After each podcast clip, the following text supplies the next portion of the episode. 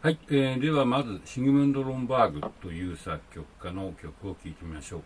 えっ、と、そこにウィキペディアが貼ってあります。えー、例によってこれ書いててすごく長いんですけども、えー、まあ、かいつまんで彼のキャリアを、え説明しますと、えシグムンド・ロンバーグは1887年にハンガリーで生まれました。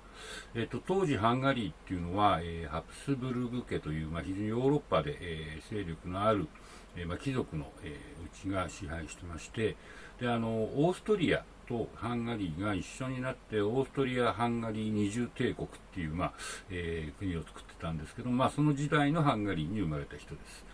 でまあ、当時のそのオーストラリア・ハンガリー二重帝国っていうのは非常に文化がこう進んでいてですねむしろ文化が乱熟してるっていうような感じで、えー、まあ、音楽的にも非常にこうレベルの高い、えー、作曲家がたくさんいました。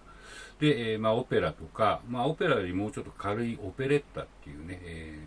もう少しこう気楽に楽しめるオペラみたいのが盛んで、まあ、ロンバーグも、え作曲家としてはそういうところから始まったわけです。で彼は1909年、えーと、22歳かな、えの時にですねえー、アメリカにやってきて、まあ、アメリカで、えー、作曲家として、えー、活躍してしたわけですけども、まあ、彼はそのミュージカルっていうよりはやっぱりそのオペレッタっていうねもうちょっとヨーロッパ的なオペラに近いものをたくさん作った作曲家です。えー、花咲く頃とか砂漠の歌とかハイデレベルグの学生王子とかっていうですね割とその舞台が、え、ヨーロッパである、えー、オペレッタを作ってまあ、でもアメリカでもかなり、えー、それあの人気があったようなんですけどもですので他のこの今日取り上げる2人の作曲家に比べるとクラシック的な要素もすごく強かった人だというふうに言っていいかと思います。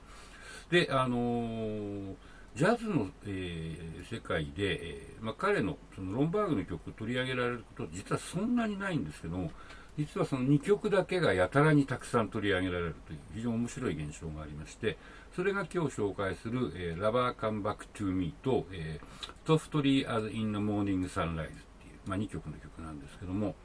でこの2曲は、えー、2曲とも、えー、1928年に作られたニュームーンという、えーまあ、オペレッタとミュージカルの中間ぐらいの、えー、劇の中の作品なんですね。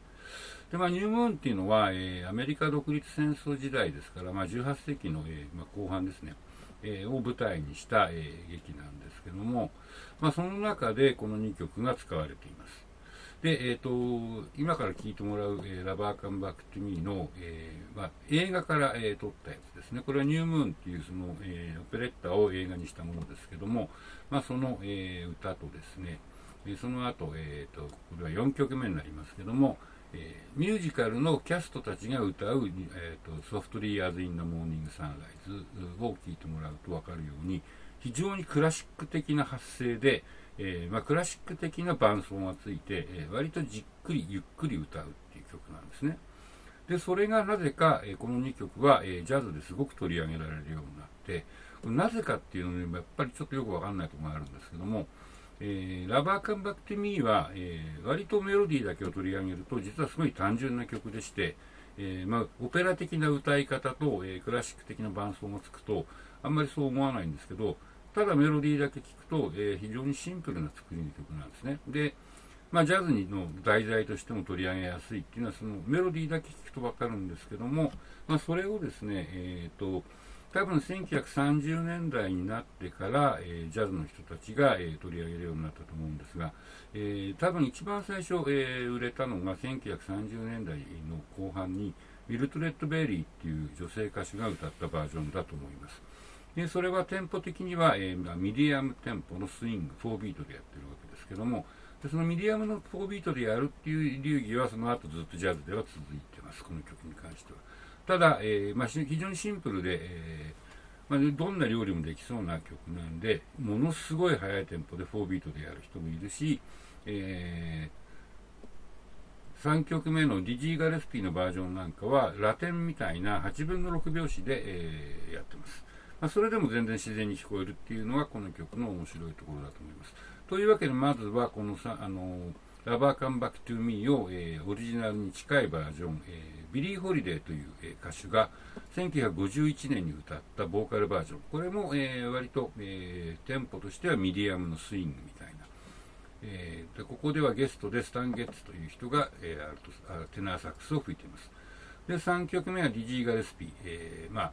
ビーバップ時代から活躍する、えー、まあ、トランペットの大御所だった人ですけど、まあ、この人の映像でビッグバンドと一緒にこの曲をラテンみたいな8分の6拍子でやってるのを聴いてみましょう。で、次、4曲目から6曲目まではですね、えー、Softly as in the Morning Sunrise っていう曲です。まあ、この曲、日本語で、えーと、朝日のように爽やかにっていう、えー、訳が定着してますけども、まあ、実はあんまり正確な訳じゃなくて、えー、朝日の中にいるように柔らかにっていうような、えー、意味ですね、本当の意味は。で、この曲も、えー、もともとはすごくなんか、えー、クラシック的っていうのかな、オペラ的っていうのかな、えー、まあ、そういう感じの、え、伴奏と歌い方っていうのをこのオリジナルキャストを聴いてみるとわかるんですけども、まあ、6曲目は、あ5曲目はですね、えーと、現代のジャズボーカリスト、ダイアン・リーブスっていう、えー、まあ、現代最高の女性ジャズボーカリストの一人ですけども、まあ、彼女が1990年代だと思うんですけども、歌っているライブを聴いてください。まあ、これは最初の方が、これ、あのジャズクラブで、えー、ニューオーリンズの、え、ジャズヘリテージフェスティバルの一環としてやってるんで、最初アドリブで、えー、ようこそいらっしゃいました。ゆっくり聴いてくださいね、みたいなことを、えー、歌いながら、その後に、えー、 Softly as in the Morning Sunrise 歌うんですけども、まあ、ここでは、えーと、コード進行をすごくモダンなものに変えてます。でこの曲って、えー、マイナーの曲ですよね、それで割とシンプルなメロディーなんだけども、ちょっとエキゾティックっていう感じのメロディーを持ってて、うーん、コードがですね、えー、いろんなコードがつけやすいと思います。でまあ、やっぱりすごくオープンな曲なんで、えー、コードを変えることが、えー、容易で、であとモーダルな感じでもあの演奏がすごくしやすい曲なので、モードの人もたくさんやってますね。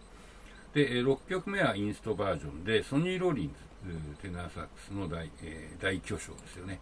が演奏している、えー、同じ曲を聴いてください。これは、えーと、1957年、えーまあ、ソニー・ローリンズまだ27歳の時に、え、テナーサックス、ベース、ドラムっていう非常にシンプルな、え、編成で録音した、えー、ビレンジ・ヴァンガードの夜っていうアルバムがあるんですけども、まあ、その中の、えー、曲です。えー、それってですね、まあ、この曲、えーと、ソニー・ロリンズがやると、えー、元々のメロディーを、えー、少しずつ崩しながら、えー、だだんだん本当の彼のアドリブになっていくんですけども、まあ、多分メロディーがすごく、えー、彼は気にロリンズが気に入ったんだと思うんですね。で、このメロディーの面白さをどれだけ自分の表現としてジャズにできるかっていうふうにやってるんだと思います。では、えー、シグムンド・ロンバーグが作った、えー、2曲の曲を、えー、オリジナルに近いバージョン、ボーカルのバージョン、えそしてインストゥルメンタルジャズのバージョンでえやってるのを聴いてみましょう。